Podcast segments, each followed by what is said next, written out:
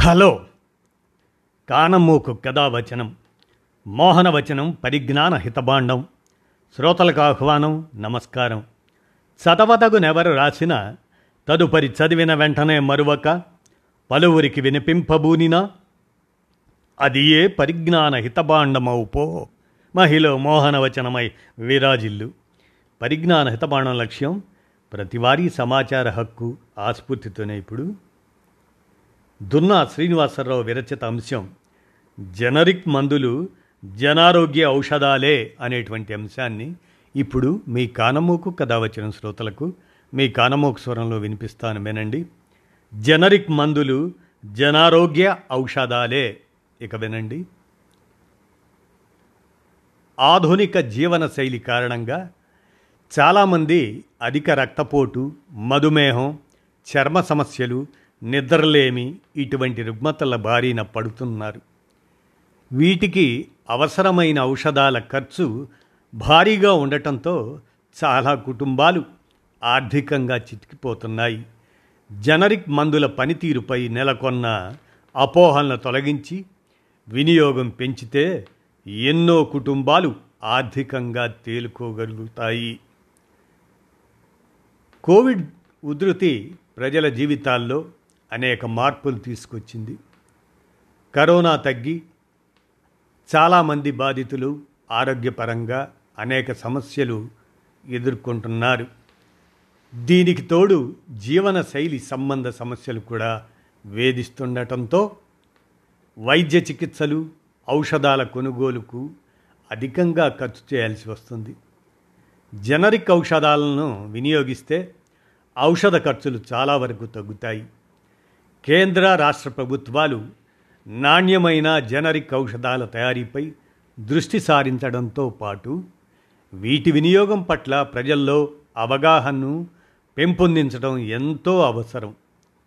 దేశంలోని పలు ఔషధ తయారీ సంస్థలు జనరిక్ ఉత్పత్తులను తక్కువ ధరకే సరఫరా చేస్తున్నా ప్రజల దృష్టిని ఆకర్షించలేకపోతున్నాయి. ఇందుకు ప్రధాన కారణాలు వైద్యులు ఈ మందులను సిఫార్సు చేయకపోవడం జనరిక్ ఔషధాలు సమర్థంగా పనిచేయవు అన్న అపోహ ప్రజల్లో బలంగా ఉండటమే. ప్రభుత్వ తోడ్పాటు అంతగా లేకపోవడం ప్రచారం కొరవడం చాలా ఔషధ దుకాణాల్లో జనరిక్ ఔషధాలు లభ్యం కాకపోవటం ఇటువంటి పరిస్థితులు సైతం జనరిక్ ఔషధాల వినియోగం పట్ల ప్రజల్లో ఆసక్తి కలగకపోవటానికి కారణమవుతున్నాయి. మన దేశంలో చిన్నపాటి అనారోగ్యం తలెత్తినా వైద్యులను సంప్రదించడానికి వ్యాధి నిర్ధారణ పరీక్షలు చేయించుకోవడానికి ఔషధాలను కొనడానికి వేల రూపాయలు ఖర్చవుతున్నాయి. ఇక ఆసుపత్రిలో చేరడం అంటే భారీ ఖర్చుతో కూడుకున్న వ్యవహారంగా మారిపోయింది.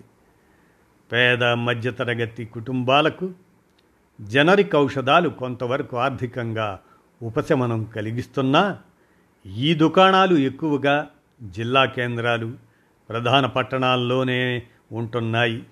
గ్రామీణ ప్రాంతాల్లోనూ వీటిని నెలకొల్పాల్సిన అవసరం ఉంది. ఇటీవల హైదరాబాదులో చేపట్టిన అంతర్జాతీయ ఫార్మా ప్రదర్శనకు విచ్చేసిన భారత ఔషధ నియంత్రణ మండలి director general doctor Rajeev Singh Raghuvanshi దేశంలో నాలుగు కోట్ల పది లక్షల ఆ ధనంతో వెలుగొందుతున్న ఔషధ పరిశ్రమ వచ్చే ఐదేళ్ళలో రెట్టింపు అవుతుందని పేర్కొన్నారు. భారత్ నుంచి సుమారు రెండు వందల దేశాలకు నాణ్యమైన జనరిక్ ఔషధాలను సరఫరా చేస్తున్నట్లు ఫార్మా గిల్డ్ డైరెక్టర్ జనరల్ రావి ఉదయ్ భాస్కర్ ఇటీవల వ్యాఖ్యానించారు. వాస్తవంలో దేశీయంగా వాటి వినియోగం అంతంత మాత్రంగానే ఉంటుంది. పేటెంట్ హక్కులు ముగిసిన ఔషధాలు ఆ తరువాత జనరిక్ మందుల రూపంలో అందుబాటులోకి వస్తున్నాయి. ఔషధ మేళవింపు పనితీరులో ఎలాంటి తేడా ఉండనప్పటికీ అవి జనబాహుళ్యంలో తగినంత ఆదరణ పొందలేకపోతున్నాయి. బ్రాండెడ్ ఔషధాలతో పోలిస్తే జనరిక్ ఔషధాలు ఎనభై శాతం తక్కువ ధరకే లభ్యమవుతున్నాయి.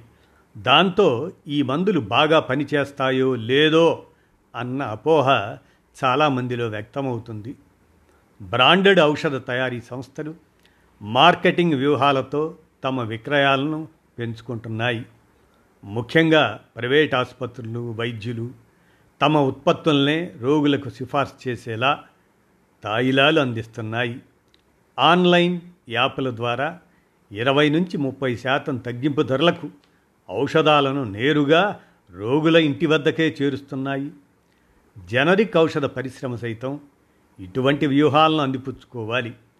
ప్రస్తుతం బహిరంగ మార్కెట్లో లభ్యమవుతున్న ఔషధాల్లో దాదాపు డెబ్భై శాతం జనరిక్ రూపంలోనూ అందుబాటులో ఉంటున్నాయి. రోగులు మాత్రం జనరిక్ దుకాణాల నుంచి అధిక రక్తపోటు మధుమేహం కొలెస్ట్రాల్ గ్యాస్ట్రిక్ విటమిన్ లోపం వంటి మందులనే ఎక్కువగా కొంటున్నారు. అన్ని ప్రభుత్వ ఆసుపత్రుల్లో వీటిని విరివిగా వాడేలా చర్యలు తీసుకోవాల్సిన అవసరం ఉంది. వైద్యులు సైతం సామాన్యులను దృష్టిలో ఉంచుకొని జనరిక్ ఔషధాలను సిఫార్సు చేయడంతో పాటు వాటి పట్ల నెలకొన్న అపోహలను తొలగించేందుకు కృషి చేయాలి. జనరిక్ ఔషధాల వినియోగాన్ని పెంచేందుకు కేంద్ర రాష్ట్ర ప్రభుత్వాలు వాటికి విస్తృత ప్రచారం కల్పించాలి. వాటిని విక్రయించే దుకాణాలను మరింతగా ప్రోత్సహించాలి.